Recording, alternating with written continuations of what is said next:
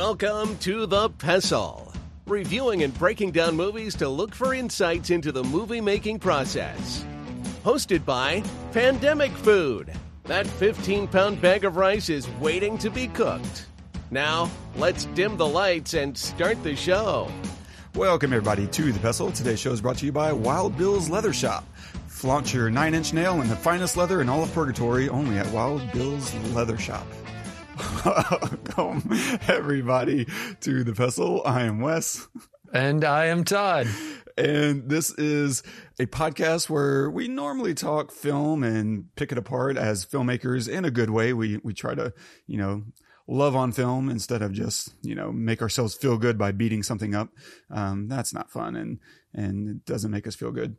Um, but there is something uh, we did once that was not film related that was a big fitness episode. Oh yeah, This was episode uh, 98, if I recall correctly. And it was a banger. Like it was huge, two and a half hours or something ridiculous. that's and right. hmm we were falling asleep in, in our spaghetti in the middle of this show, whatever. But I did a big post on it uh, on the website that, you know, went alongside it. And then I also made a big post on Reddit um, that was specifically for Reddit. And so each one of those, the, the podcast episode, the podcast post, and the Reddit post all have essentially the same information told in very different ways so that you could consume all three and get something new out of each one. Well, fast forward to a few months ago and that episode came out in like January of last year, right before the pandemic. Uh, well, March or April, somewhere around there, May of this year, um, I get a, a DM in Reddit from a guy, Meat Frappe, and Frappe was, or should we call him Meat? I don't, I don't know. Um, so Meat, Meat. Meat is Yeah. pretty good. So Yeah. Meat's like, hey man, I just want to say thank you. Like your recipes have been clutch because I made like over 40 recipe cards based on the foods that I was eating during my, my big diet. And he was like, these things have been great. I've been going through them all. Um, they've been really useful and helping keep me on track. I've a lot, I'm about halfway to my goal weight. And when I'm done, I'm to make a big post and, and tag you in it if that's okay. Uh, and I was like, dude, that's awesome. Thanks for letting me know. You know, um, I'm excited to hear about your progress, um, et cetera. A few months go by, nothing. And then last month, he sends me a DM and then he tags me in a post. Um, and he was like, man, I, I actually wasn't going to post it. I hit my goal weight and I don't know. I just felt fine. I was like, you know what? It can just be that, you know, and that's fine. Uh, but then something happened and I wanted to kind of share that with the group, uh, because we all kind of follow along on this subreddit called lose it r slash lose it that is full of people that are focused on losing weight and some people that have lost weight and are just trying to keep it off. Um, so it's a really cool group of people who are all you know fighting for the same thing right? Our our health. Um, and some people come from you know really difficult places like oh you know i weighed over 500 pounds and now you know i've, I've i'm down under you know 200 pounds et cetera. And so there's been just incredible stories that will choke you up. So he posted and he was like i i I did it. Like I, I dropped 65 pounds over the course of uh, six, seven months, and which is incredible. Like that's Wow. that's really impressive. And he was like, man, uh, and big shout out to Wes's post and his recipes. Um, those were you know really big aid. But then something happened. I went on a family vacation, and I'm gonna try to not lose it he's at the beach and he hears something. Um, he's with his cousin, um, with and his family, and he hears something in the distance. It sounds like yelling. He looks in the, about, he says 250 meters, which is over 800 feet in the distance into the ocean, and it. He waits a couple seconds, and it looks like someone in, wearing an orange swim cap is drowning. Oh my god. Dives in, races out there, and even though it feels like he's going as fast as he can, right, he's just struggling um, Yeah. to to get there. Not because he's tired or anything. Luckily, as part of his uh, fitness and part of losing weight, he started swimming again, um, and he enjoys swimming. And so uh, this co uh, aligned, you know, perfectly. And just as he's about to get there, he sees the guy dip underwater, and a few seconds longer, he has to go under the water, pull him up because he was about to drown and die. Um, and he's he himself is tired. He's treading water for a couple minutes because he knows my cousin's on his way. He he'd grabbed a, a, a flotation device, and he also knows. Uh, and his cousin gets there just in time as he's starting to wear out, and then the the lifeguards are racing out there in their you know ATVs, uh, and, and they pull the guy on shore, and he's like, "So everyone's safe," and he's like, "Definitely could not have done that if I Yeah. had dropped away." So this is the this is the crazy part. The person he saved was actually his dad. he saved his dad's life. Um, He didn't even know his dad was out there. he realized it pretty quickly after the, after you know uh, everything started going down. Um, Yeah. and that added a bit of urgency. But but that is the the plot twist is that if he hadn't did what he did, uh, he would have lost his dad. So crazy. Oh my god. So props to That me. is eh, that is not a short distance to swim. That is a long way to swim. Yeah, you would know. You- someone's life is on the line. Like, oh, I don't really have any word. That that is That's what I said. I was like, oh my god. What do you do with that? Man, That's I mean- absolutely incredible. What I- I mean, encouraging. Um, you know. I mean, I, so many things had to happen for his life to have been saved, and I'm. wi- Like going years back, if you hadn't done this, and not only if you, I played. I'm not to attributing clear, it to you. I played a I'm very not small, attributing it to tiny, you. minuscule part in this. I, I, am not taking anything from meat. I am just saying, let's, I mean, if you follow the breadcrumbs, if he's saying there's no way I could have done that, you know, had he not, had I not lost the weight. And part of the reason why he was able to is some of your recipes and following some of the, uh, of what you posted and maybe even just the motivation of the group in general on, on lose it Yep. uh, you know, and then his willpower at the same time.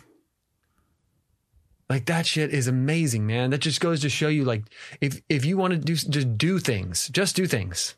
That's amazing. What an incredible story. Meat you are. Uh, I mean, and what a great day. This is September 11th today, the 20th anniversary when we're recording this. And that is a one, like hearing the story of someone's life being saved on this day man, that just kind of hits like really hard. Wow. Incredible. Props. That's almost three football fields. If you don't know 250 meters, Yeah. it's over 800 feet. That's almost three football fields. Running that is exhausting. Yeah. Swimming that is unbelievable. I mean, that what's more unbelievable is that he got there in time. yeah. When someone's drowning, that shit happens fast. Yeah. You know, like how maybe he was there was like an undertow and he was being pulled down, but he was able to fight it, I guess. Like that's and then he just had, you know, tuckered out and, you know, finally succumbed to it and was like drug under when he got there. That's wow, and it's dad. it's just sad. I'll link it in the Oh. show notes if you want to read his uh, play by play because it's it's truly an incredible story and I definitely don't belong in that tagging, but I'm just Yes, you props. do. I am Yeah, so and, and you and dozens of other people dozens. belong in that. I'm sorry I'm not a better chef, meat, because you could have had so much better food if I knew how to cook. Well, you know, it is what it is. Yeah. It is what it is. But that's that is amazing, bro. Wow. That's incredible. Good on you, meat. Good on you, meat. And you know what? If I have another son, I'm calling him Meat because that is the best name ever. Best name ever. He is Best name ever. He's no hitman. I know that for sure. Ha! How do you oh, like that is a terrible seg. That is the worst segue you've ever done. Come on, you've got better than that, ain't you? Dear God. Okay, I I guess we're doing this. Yeah. So today we're what a terrible. How do we get into this? This is this, the, uh, the show's awful. already anyway, peaked. Today, We're, like we today we are in. going to review Sicario uh, by Dennis Villeneuve. If you haven't seen it, please pause this episode, go watch it. I don't think it's streaming anywhere. You got to rent it, but it's it's yeah. Um, we're gonna have, spoil a lot of stuff, and this is one of those movies where you don't want to know anything going in. So please go pause this episode, go watch it, and come back. Absolutely. We'll talk about a number of things. Definitely touch on some of the cinematography and pacing. what the walls in Sicario can tell us about the story.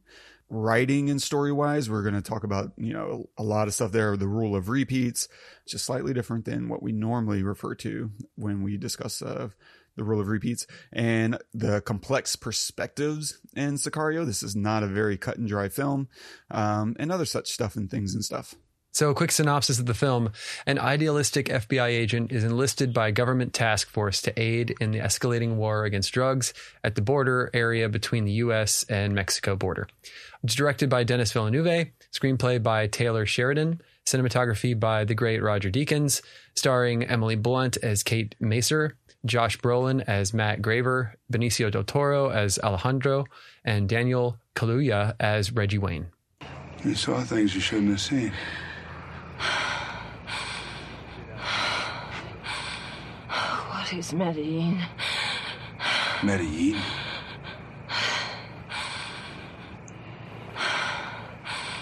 Medellin refers to a time when one group controlled every aspect of the drug trade, providing a measure of order that we could control. And until somebody finds a way to convince 20% of the population to stop snorting and smoking that shit, order's the best we can hope for. And what you saw up there was Alejandro working toward returning that order. Alejandro works Cartel. He works for the competition. Alejandro works for anyone who will point him toward the people who made him. Us. Them. Anyone who will turn him loose. So he can get the person that cut off his wife's head and threw his daughter into a vat of acid. Yeah. That's what we're dealing with.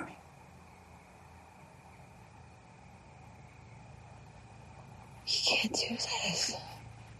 That's an interesting scene. I just noticed like her breathing is super heavy throughout that entire scene. It's almost overriding his dialogue until he talks Yeah. about Alejandro's past and then he's got her attention. It stops. She's holding her breath now. Um, Uh-huh. That's a pretty Yeah, well, he, she just got touch. shot too. Yeah. You know, so she's Yeah. trying to still trying to catch her breath. True. So, but they, they but they allowed that yeah, right to in the audio through, mix. because then you can kill it whenever it's time for her to be in shock now for a whole new reason. Yeah, Um, yeah.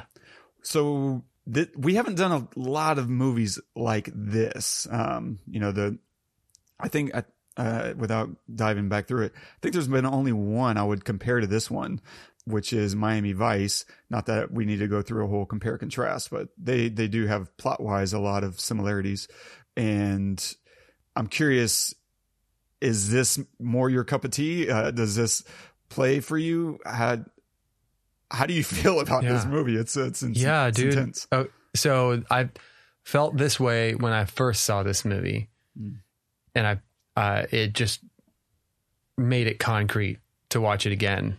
Dennis Villeneuve might be one of my favorite directors. Like And Denny, for the record, uh, it's French, so I think the S is silent. Denny, Denny. I'm not French, so Dennis. Sorry, there's an S.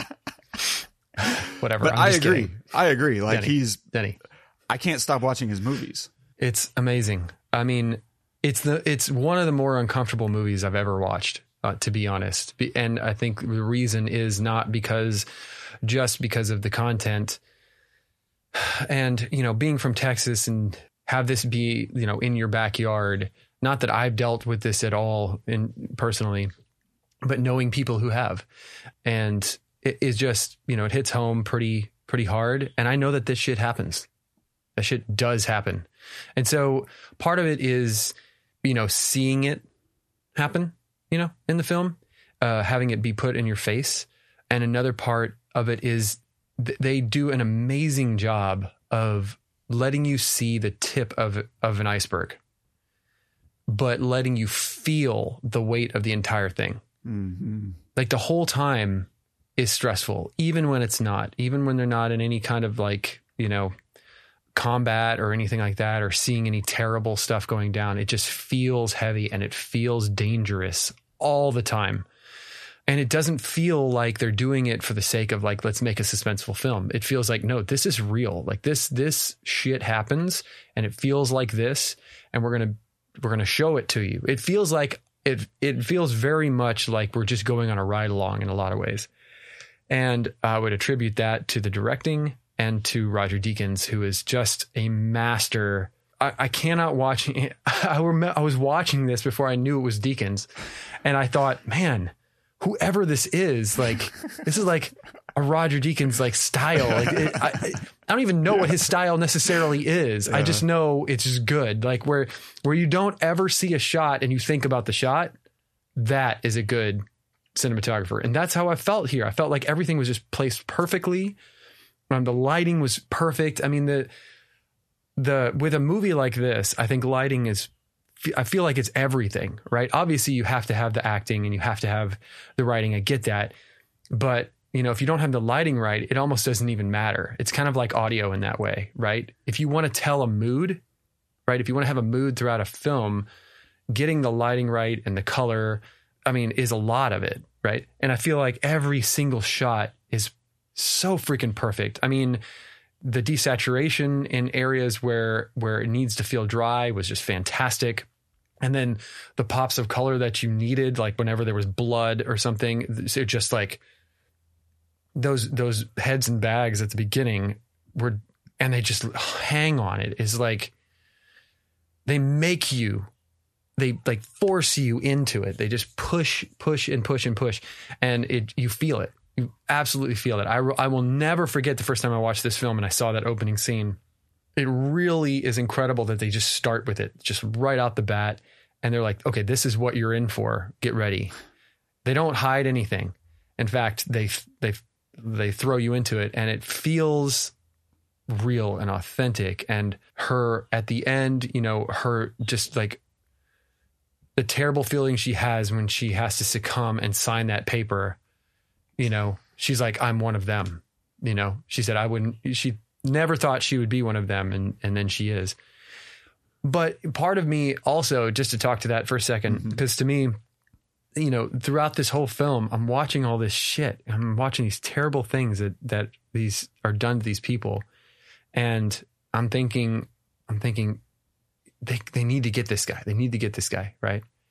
And then the, she knows he's going to get the guy right? And she's not okay with it. And I get it. I, I get it. You're a purist and, and everything. But what they're doing to people on the daily down there, and he has an opportunity to to end that, I feel like I don't I don't know. It just it was perfect because I was like yelling to her, sign the paper.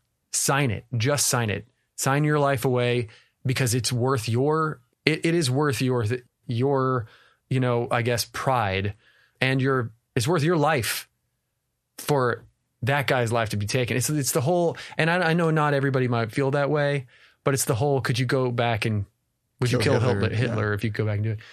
Yeah, I yeah, and if that means that you know I'm I'm a terrible person, I'm sorry, but if it means saving millions of lives, I mean, like, I I don't know.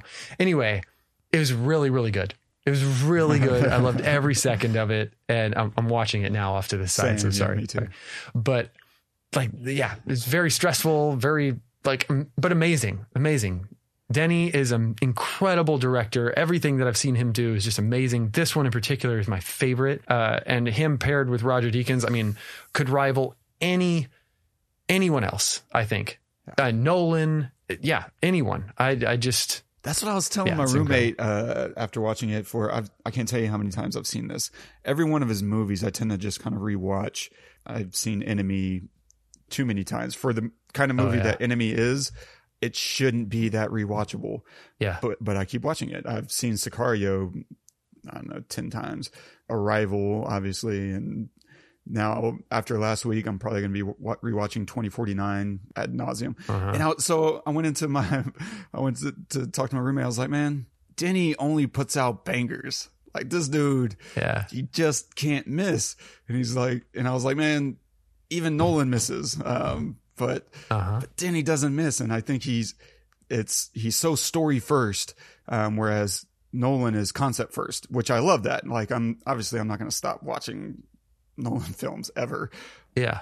but being so concept driven can can leave a, a, a some problems in the in the story that is the real reason people tune in, you know, and stay around at least. You might tune in for the concept, but you stay around for the story.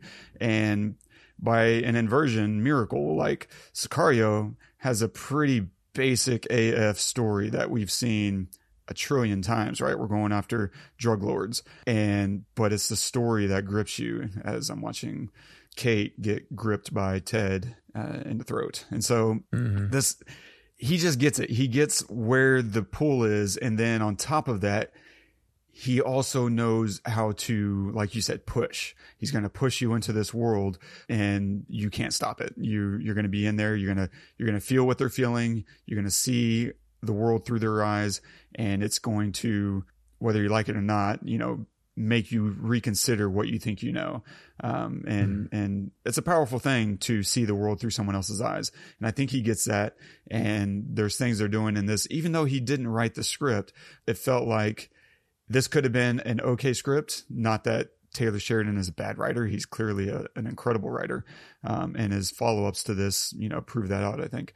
But you could have probably taken the script and screwed everything up through whether it's the cinematography um, or just the the pacing itself. Like that that opening that you're talking about, we we open on a shot of the suburbs, Mhm. and you're just kind of like, okay, and then a SWAT team like crosses the screen. You're like, okay, you're like, this is going Yeah. somewhere What is happening? very okay. quickly. And then we're in the van, right, with her.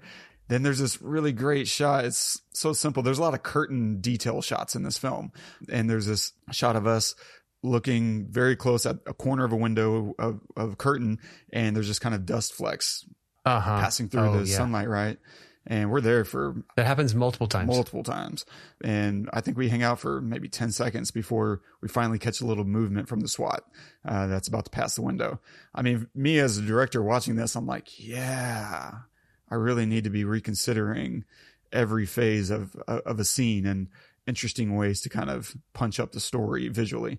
And it's, it's, it's phenomenal, right? Then we cut to the perspective of the, the, the SWAT van itself and you feel the racing, the heart racing and the, the violins or whatever are just amping up and you hear the, and it hums along with the engine of the, the van Yeah. and you come around the corner going mop five, right? And then you cut, you know, 20 feet out and we cut to the inside, dead silence as a guy's watching his TV and that anticipation of what's about to happen. And then just the whole wall collapses. It's freaking awesome. So Oh, good. And then it just gets crazier from there, right? Like that's, that's such a simple way, uh, but effective way of showing a, a raid. Like this is just a raid. Yeah. And we've seen raids happen hundreds of times probably throughout the years. And yet this just grabs you. Dude, I was watching this and I remember I was thinking when okay, so when they go into Juarez, and it's on right now, when they go into Juarez to get the guy Mm. um, to bring back to the states, right? And that whole uh, uh, whatever.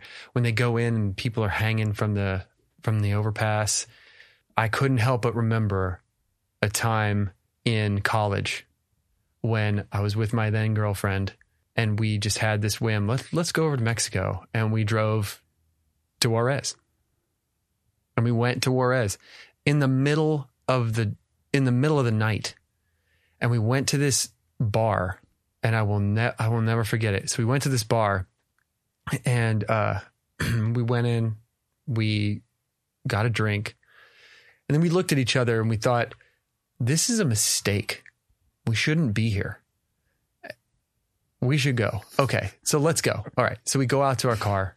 We get in our car. We we drive away, and there's a there's a point where you you're supposed to where the the the freeway switch like V's, and you go one way to go to the border, and you go another way, and and, and there's no turnaround. And we went the wrong way, and there was no turnaround. I mean, like for We drove for 20 fucking minutes into the middle of nowhere, bro. And there, not a single light, nothing. It was just darkness. And I, I remember sitting there thinking, oh, we're going to die. Like, so, and I, I just couldn't help, help feeling that way. I was like, okay, something is wrong. We shouldn't be here. And we, we got out. It was fine. Yeah. You know, it ended up being fine. But I was watching this and I was thinking, this is the stup. I remember doing that. That was, and I said out loud, I am the stupidest. I was the stupidest kid ever to just think that I, I should just do that by myself. No one knew I, I was going except her. No one knew where I was at all. if something were to happen, I would just have disappeared. And in this same city, right, where this kind of stuff, I mean, it does happen, right? It mm-hmm. happens. It happens all over the place. It happens here too. Yeah, yeah. But, but I just, seems yeah, particularly uh, dangerous. I don't know. I haven't read up on it recently. I know a lot of these border towns are pretty rough over the last 15 years because of the drug war. Um, Yeah. yeah, yeah. And this is back in 0, 02, yeah. 0, 01. Nice. So anyway, Yeah, that's funny. No, and I, I don't know. I, it's hard because just touching on that a little bit, you know, more. Uh, I backpack through Mexico all the time. Like, Yeah. a Yeah, I'm not saying all times. Mexico, right? Right, for right. sure. And it's one thing to understand, hey, this place is not the place to be, particularly, you know, at the wrong time of day. And it's another thing to label all of Mexico that, which is not what you're doing. Yeah. But I've had these conversations with my family where I'm like, yeah, I'm going to go hang out in, you know, Mexico for a month or so. And like, remember one time my aunt was just like, not quite freaking out, but alarmed and trying to talk me out of it. And I'm like, it's not what you think it is. Like, it's fine. And tried to lay out uh, all the facts at the, uh, at the time. And, you know, just people will be surprised. The world overall is so much nicer and kinder than you think it is. And so just because you watch something like Sicario, just know where you're going. That's, I think that's the big takeaway that I want to make is Yeah. just know where you're Yeah. going. There are so, there are infinitely more places that are safe to be, even in, you know, whatever you think of Mexico. Like it, then there are dangerous places. Like go visit, have fun whenever it's safe to travel, when you feel safe to travel. And you're going to have a, an incredible time because I've just had so many amazing experiences and just know, hey, let's, let's, avo- let's avoid dark places in Juarez. And yeah, which is where I was. And that's why I'm were. saying Yeah. that. Don't yeah. go to, I went into a dark place at two o'clock in the morning in. Juarez, Mexico. Juarez is and no one knew I was there. brutal and you know visually it looks almost it's it's just crazy that you cross the border from El Paso into Juarez and you're immediately like it's a completely different environment. Yeah. Um yeah, I've heard like Shamari tell stories. We passed he, it. He grew up in on the way uh, here. Yeah. He grew up in El Paso and uh, he could tell you a whole lot of great stories. I was born in El Paso, Oh, but. I didn't really live there. Anyway, God, of course you were. I'm just Fucking man everywhere, world. Where are you from? Yes. Correct. yes. Uh, but Let's go through some of your notes, man. What you yeah. got? So cinematography and pacing is just Denny does an incredible job in all of his films that I've seen. I haven't seen all of his films to be to be clear, but the pacing is built into the camera moves. Like this is not as easy as you think. Like in in, in a normal, may more paint by numbers film, you might just do your coverage. Oh, we're gonna shoot this and this and this, um, and then we'll mostly figure it out in in post. Maybe we'll get a couple specialty shots after we get our coverage. We're gonna want this uh, dolly in on this line because it's a key moment, and then in post you can kind of build around that. Here, a lot of his camera moves are just part and parcel. Not to say he doesn't get coverage, but so much, so many of his scenes rely heavily on pacing being built into the camera move itself, into the choreography of the scene. And it's a lot of like slow pushes, which of course plays in with the slow music and it gives everyone a lot of time to react, right? So if we go back to that opening sequence, the hole in the wall, right? She walks into a room, calls out, you know, who she is, and a dude pumps a shotgun uh, next to her face, blows open this hole in the wall. She takes him down. Um, and we just kind of sit and catch our breath for you know a few seconds. Uh, Reggie, her partner, uh, played by Daniel Kalu- Kaluuya, walks into the room and he's like, "Yo, everything all right? Okay, cool." Um, and we're just kind of hanging out there for a second. Uh, then Reggie slowly turns and slowly reacts. Uh, his face goes from "What's that?" to "What's that?" And then we cut to a close up with a slow pushing of the wall before we finally reveal, right, that it's a there's a body in the wall, and then we uh, cut to more walls being torn down and more bodies being hidden in the walls. But every push in creates tension. We're kind of getting this question of what is this? What's happening right now? And in the opening scene, every slow push in seems to have a payoff, right? Uh, bodies in the walls, a booby trap bomb. Uh, we just kind of keep having these payoffs. And then, so they've, they've set the stage for the rest of the film. We kind of anticipate that anything can happen next, especially when we start getting these creeping shots and the, sl- and it and it just pays off so much with that anticipation that we experience for the entirety of the movie. And then the slow evolution of these moments lets the drama build, right? Rushing these moments could have come off as like melodramatic, but giving them 10, 20 seconds to develop lets the actor take their time, lets it wash over them and compose a few moments before we reveal here's what's happening. And so no one responds quickly, right? They listen, they digest, they think, and then they reply. Everything is weighed and measured. And combined with the music, right, we have a constant sense of dread and foreboding uh, for a solid two hours. Um, Yeah. And that's just, that's the way Denny works. And him, you know, doing that in conjunction with uh, Deakins is incredible. Like, obviously, all the lighting is is great, but it's impressive how minimalistic he can be sometimes. Because there's shots uh, that I just did a very quick like Deakins Sicario Google earlier, and I dropped into his forum, and uh, someone was asking, "Hey, how'd you like this scene in the interrogation room with these overheads?" And he's like, "No, that I just like the the warmth of those overheads, and so I kept those fluoros. You know, it was just the available light." He said he sculpted a little bit with some tape, uh, probably in coverage, I'm assuming, but for the most part, it was just the available light. um, It's very yellow. That was just watching it. It was just on. It's very yellow. so yeah. washed. Um, Even in the hallway when he meets that other guy and they're talking, Yeah. so yellow. Yeah. and I'm sure it's nice to be able to look at it and say, "Oh, this works," and it saves you a lot of time, and not just for the setup, but between setups and between rooms. Right, if we're in the hall and we cut to the interior of the interrogation room, we we probably want those to match up pretty nicely, and so having it work in one means that it can work in the rest, and now you're you're saving yourself some time. Probably, maybe not. Maybe the hallway was a completely different light because whoever built that place or was managing it was just popping in whatever bulb works, and he's like, "Ah, now I got to switch out these bulbs. But whatever, like maybe it worked and saved him some time. But uh, there are some shots in here where I think it looks like he's just using the headlights in uh, that end sequence. Uh, it looks like the headlights are just lighting the set. When set they're driving at the end, uh, Not- like, not even that, definitely that. But whenever that clip that we played, when he's um, Oh. giving her the Yeah. what for, it looks like Mhm. those are the headlights uh, the, that are lighting the set for for the most part. Maybe in certain co- bits of coverage, it, it's not, but that's what it looked like to me. And uh, I wouldn't be surprised. He is that kind of minimalist at times, uh, but he's also the kind of person who's going to bring out you know ten. H- HMIs and light up a hillside like in the middle of the night. Yeah. Like Yeah. he's not lazy by any stretch of the imagination, but he also just he just knows what he wants and he doesn't care if it doesn't take a lot to get it. He's it's about Yeah. the result. It's not about the process for him, which is also why he doesn't really care about the whole debate between film and digital. He's like, yeah, it's close enough. I like digital. It works for me, whatever. Like it does the job that's awesome. he's very much the guy who brings bed sheets onto the set with him. Like, uh, yeah, it's good diffusion. I like it. Like, how awesome. How non pressure. I don't mean like non pressure to like not get it good, but non pressure to like be a certain way. it's Right? unpretentious, It right? doesn't, it just, it doesn't matter. It's just whatever's best. Best idea wins, you know?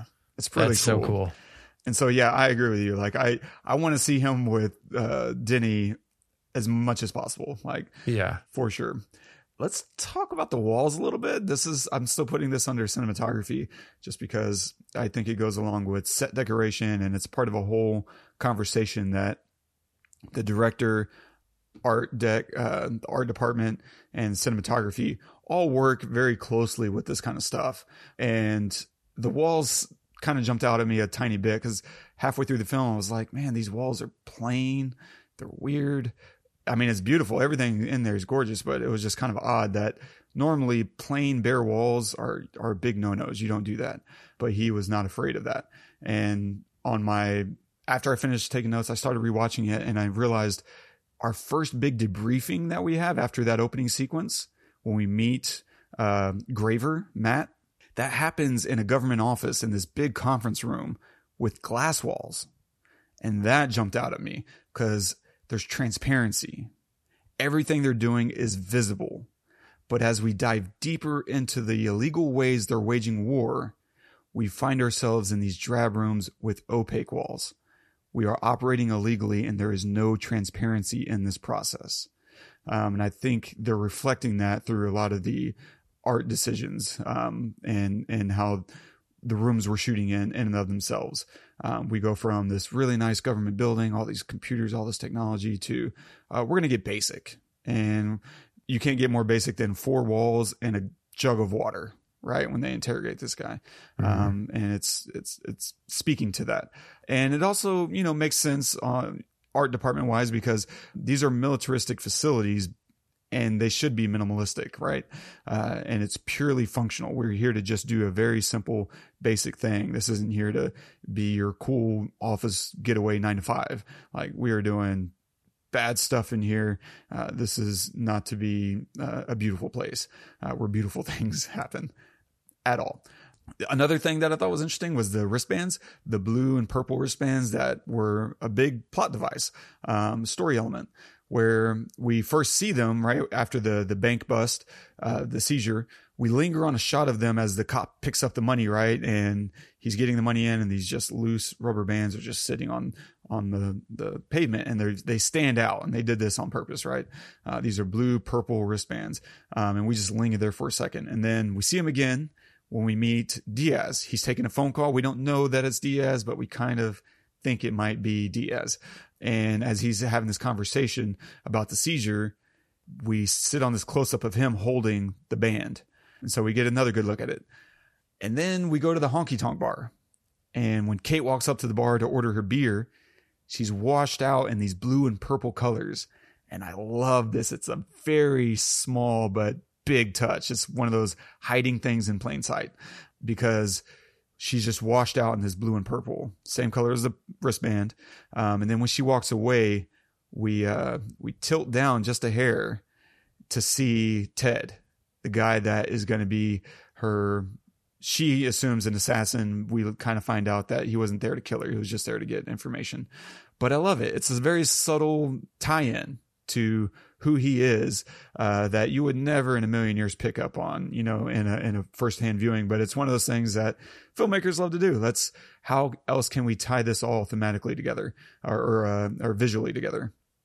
And of course, whenever Ted takes her back to her place, right, the rubber band becomes our big reveal and it's so easy to pick up on uh, because we've had layers of reinforcement so that when we see it the way it's shot uh, the way the look on her face the way she reacts to it it all just clicks. It just the re- her reflection. Yeah. we see her reflection on the glass seeing so that it's brilliant. So you can get a close up on the thing that she's seeing but also see her reaction to it. And in, in such an interesting way. Instead of like you know from from behind it, you know, with her in the background. No, we're going to shoot down on it and get that ref- that that look. That's so brilliant. Kills so brilliant. It kills it. Um, mm-hmm. Another thing that I think kind of falls in into the cinematography standpoint because I think there's a lot of ways to do some of this stuff is the violence. There's a lot of off-screen violence. We don't see it all. We don't see it all happen, yeah. right? In the tunnels at the end, we're we're creeping through we hear someone's throat get cut, right? We're in infrared right now, and we hear someone's throat get cut, a struggle, kind of this uh, like gasp, and then a fall. And then after several seconds, we see their body in infrared, right? blood kind of oozing out, but it's white. Uh, it's a pretty sweet little touch. In the the scene where Ted uh, gets caught, right? He's trying to kill Kate, and Al- Alejandro steps in. We never see him get beat up. Instead, we cut to him in the police car, and he's just been mangled. Right, his face is deranged.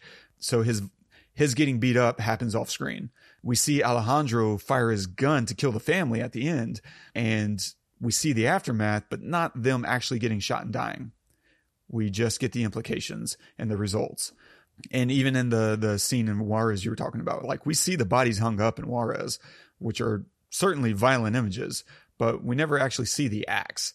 Uh, so we see often, not 100%, but often we see the re- results of violence, um, not the actual acts. And there might be some thematic uh, elements w- that go along with that that I just haven't pieced together. Uh, because whenever you think of some of the violent acts that we do see, we see the cops raiding the building at the beginning. The drug guy takes a shot at her, and we see him get wiped up with her her rifle.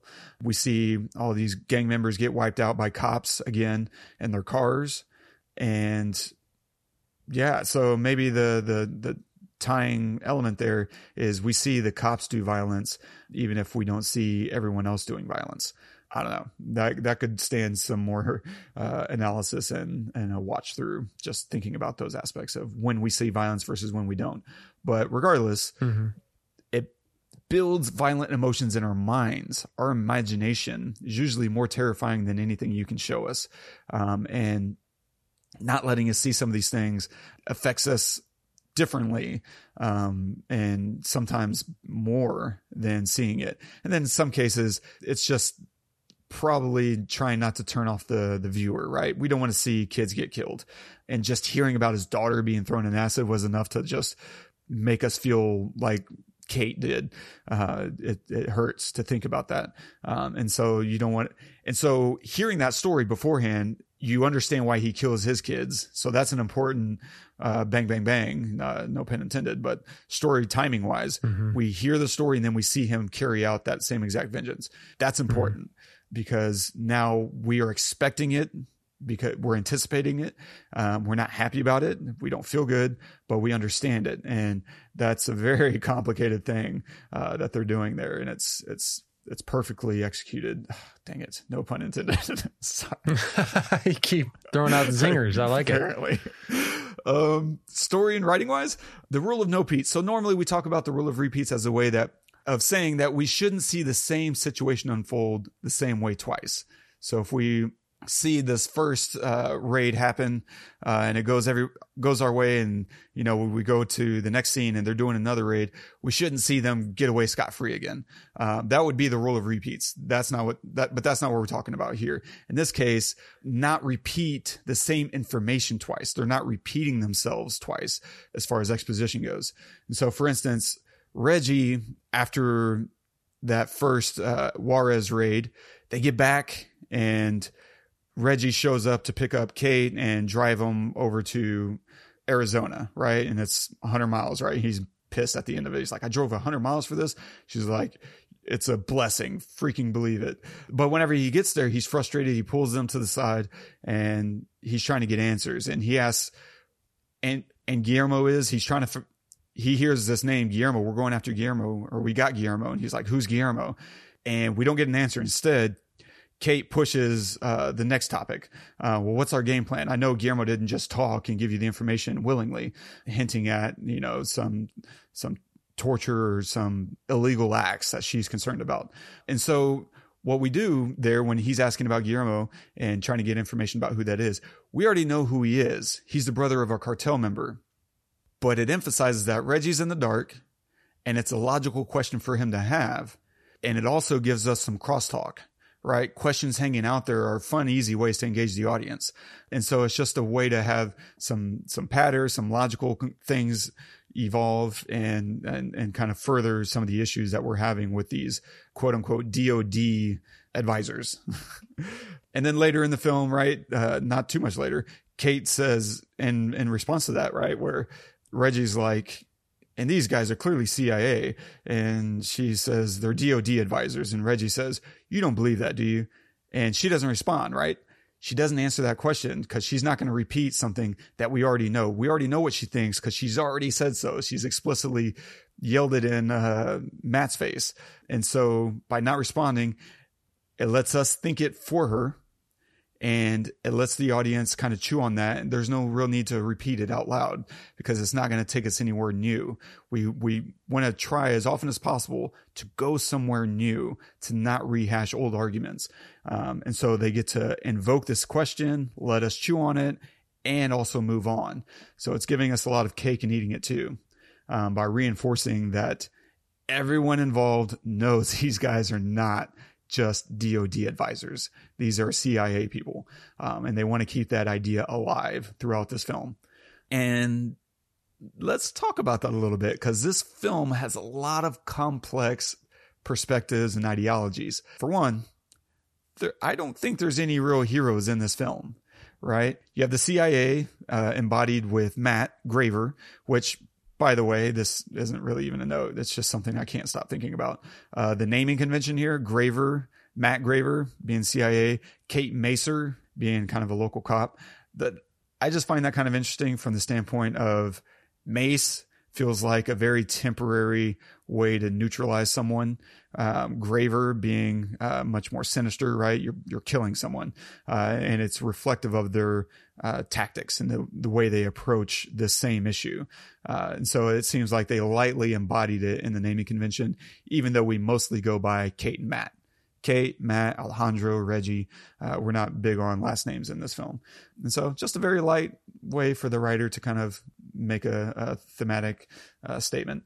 And so Matt, the CIA, is working with Alejandro, the Medellin cartel, in order to reduce chaos and make the drug trade easier to control. That's not heroic, right? It's a realistic approach to our country's methods, which also include a lot of illegal tactics, right? Torture, turning, and throughout the whole torture process, right? Everyone's turning an intentional blind eye right? Turn off the camera and they leave the room. Alejandro himself is advising the attorney to not sit in on the interview. Like, eh, you don't want to be involved in this. And even Matt at the beginning is like, there's no lawyers on this, on this ride. Um, he's trying to avoid any type of legal oversight whatsoever because he knows everything we're about to do is actually illegal. This is not by the book, mm-hmm. uh, which you hear quoted a few times. We did everything by the book, right? Yeah, that's important to Reggie and Kate, not as important to all these other people. And even when Kate tries to go turn them in, and her boss says, "If you're looking for a, a line to cross, it's been moved." Like that's a great moment to have. I mean, I think that's very important. Also, not just for Kate to hear it, um, but for us to hear her boss say tell her that. It's like basically like you have free rein. Do whatever the you want to do or that you, are told to do you know whatever. And that uh, yeah yeah absolutely because they don't ha- mm-hmm. we america as you would imagine do not have jurisdiction in mexico uh, right. much to our dismay we don't have jurisdiction anywhere outside of uh, america. Like, like, i guess international well waters well would be the closest you could get. Yeah. But there's no procedure, right? Instead, uh, we have desperate tactics to win. And you're right, man. Kate tries to address this. She gives a good faith effort to address this internally. And she's told it's a decision made far from, far from here by elected officials, which they're implying is either Congress or more likely presidential. Mm-hmm. And there's no jurisdiction in America for the CIA to operate as well. Like the CIA cannot operate within the boundaries of America. That's out of their uh, purview. That's FBI territory, DHS, a uh, thousand other. There might literally be a thousand agencies within the the our our departments, but the CIA isn't, and so they mislead Kate in order to get her involved, so they can technically gain permission to to operate in American borders. I mean, what they're doing, it's their attempt at gray area legalese, you know, garbage because they're they're lying uh, to some degree, and this is we're DoD advisors when they do operate under the CIA and they're probably doing some legal bullcrap where we'll loan you out to the DOD to be an advisor on this, right? And you just do this paperwork, pin pushing bullshit. And so at the end of this, our sense, and we're just still on the CIA here, our sense of justice is to unleash one cartel against another and to commit murder. Like that's that's the best that we can do uh, from our highest levels of of authority, if you will, uh, which I will not. And so, fine, okay, the CIA is not a hero. Obviously, the cartels are not any better, right? We start with them having slaughtered hostages. That was the whole involvement of Kate from the beginning. She doesn't work drugs; she works hostages, and so they've slaughtered them, hid them in the walls, um, and we go through Juarez, we see them hanging bodies, etc. Right? We don't empathize with the cartels either. We're not exactly looking at them for any kind of moral uh, guidance in this film. Yeah. Um, Kate is an interesting one, right? Uh, Kate has a chance to shut down the operation by withdrawing. It seems like. I think that's kind of what they're getting at. What Reggie's saying to her, like, you could shut this whole thing down right now by pulling out. Uh, but she doesn't. She's compelled to see it through, even though it's legally the wrong thing to do. And so she's our conscience, but also, but, but maybe not a hero because she's participating in this. And this gets into the, the difficulties of, you know, working in law enforcement. Uh, it's, you're to some degree, you feel damned if you do and damned if you don't. That's not, I think it is a little bit more black and white in that area. I think, you know, we have laws for a reason and, you know, if, uh, s- stick, stick, stick to the laws. I don't want to overcomplicate this. Stick to the laws. yeah.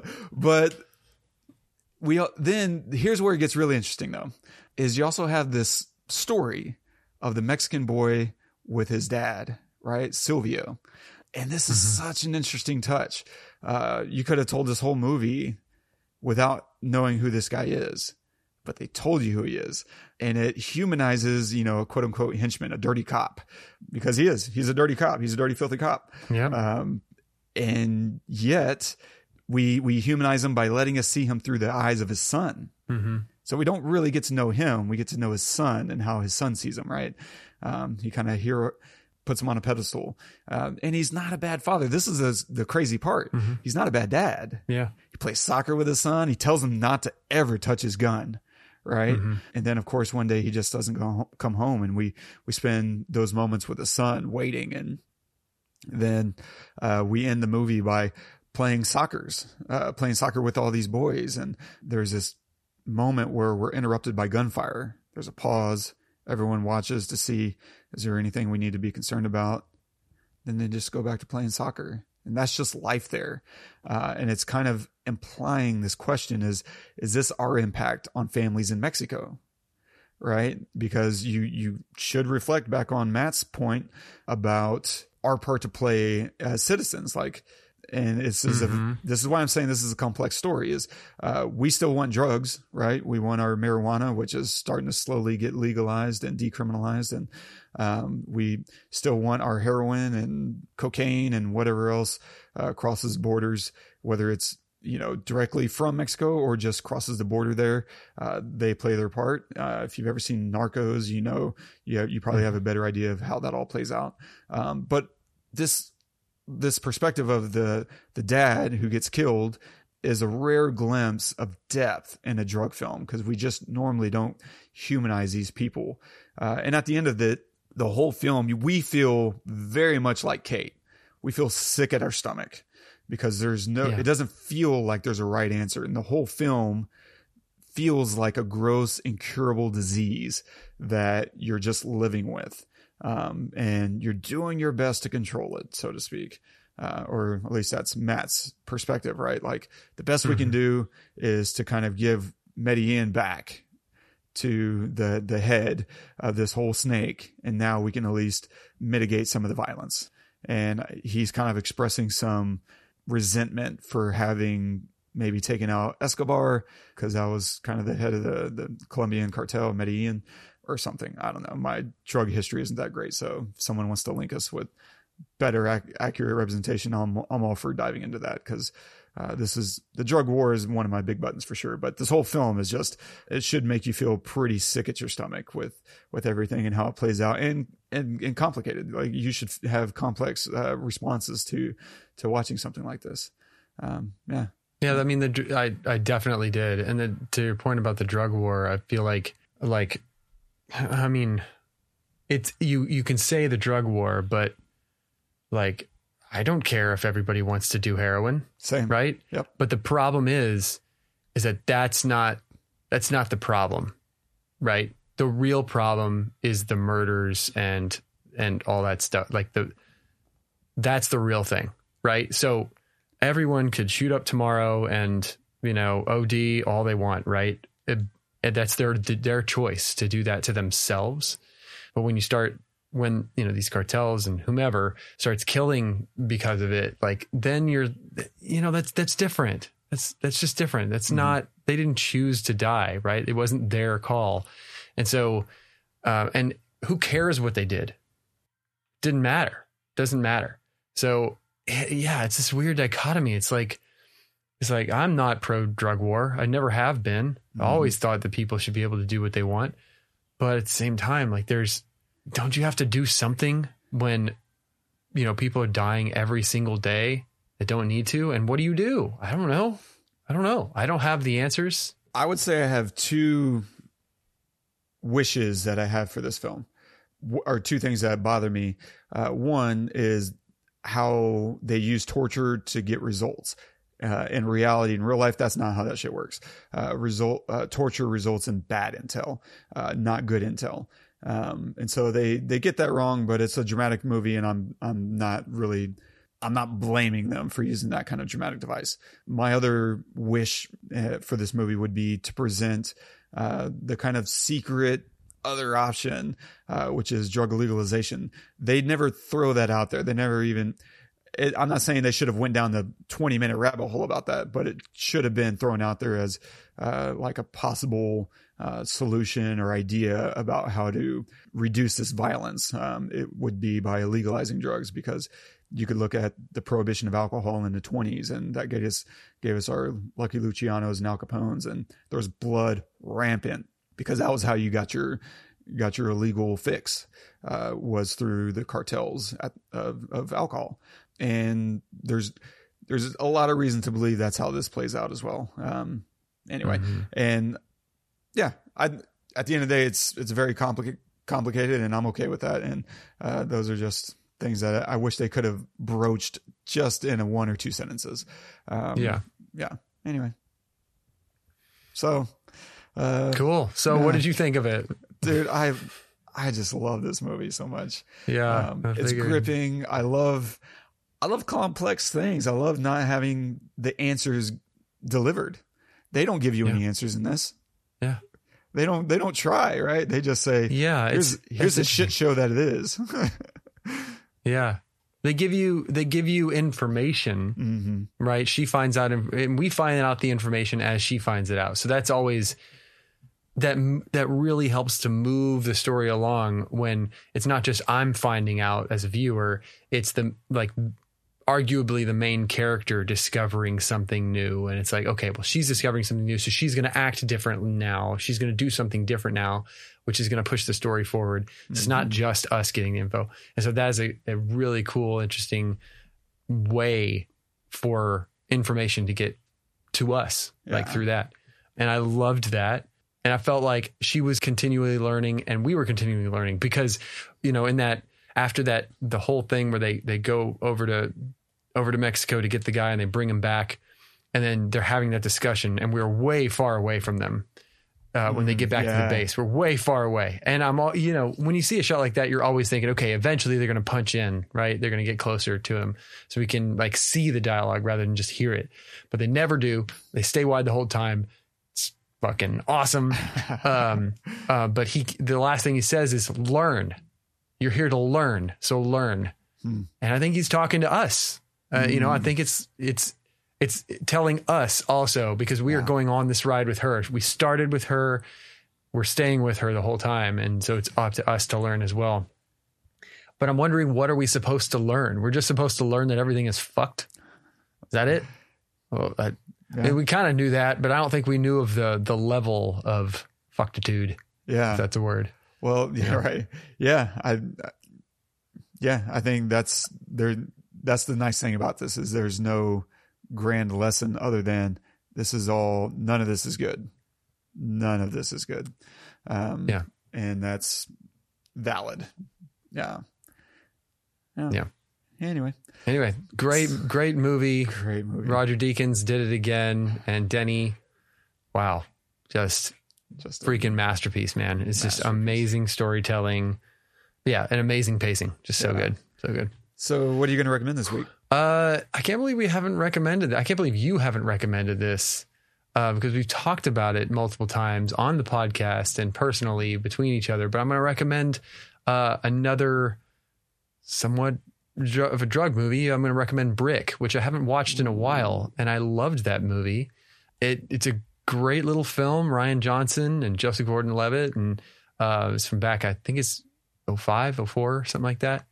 Great film. Definitely something you should check out if you have to have the time. Brick. Nice. Good call.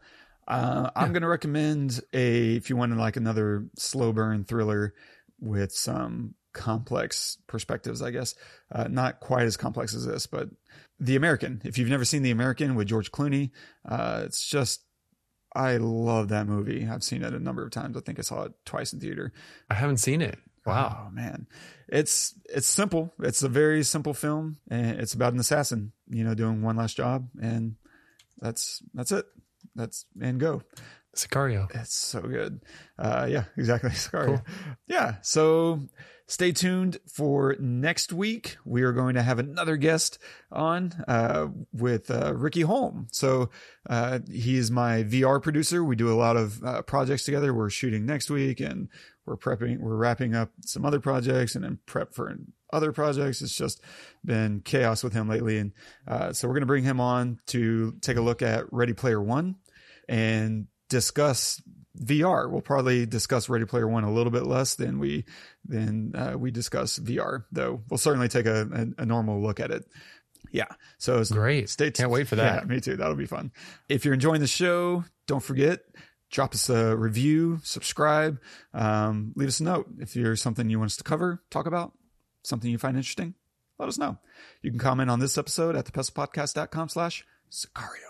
And our quote of the day is from Milton Friedman. See, if you look at the drug war from a purely economic point of view, the role of the government is to protect the drug cartel. That's literally true. And absolutely. because what he's saying there is by making it illegal, they don't have to compete with anybody. They have a de facto monopoly that's government mandated. Yep. And so the only way you can get drugs is through the cartels. So way to go, government. Absolutely. Just just a little something to, to chew on Chew there on that, yeah. because We're not saying you should do drugs. yeah, it is a hot topic, It is, and sure. it's. I think it's mostly hot because because the idea of legalizing drugs is scary. hmm You know, like because it's it does nobody talks about it. Like nobody. It's not like something that is on people's tongues where you're like, okay, let's debate this. Nobody's debating. Everyone thinks oh, it's Yeah. bad, and it is. Let's get let's be clear. Very clear. I've You lost know? friends to drugs. I've had friends die from overdosing. I've had friends go to jail for selling. Like this has absolutely impacted my life pretty directly.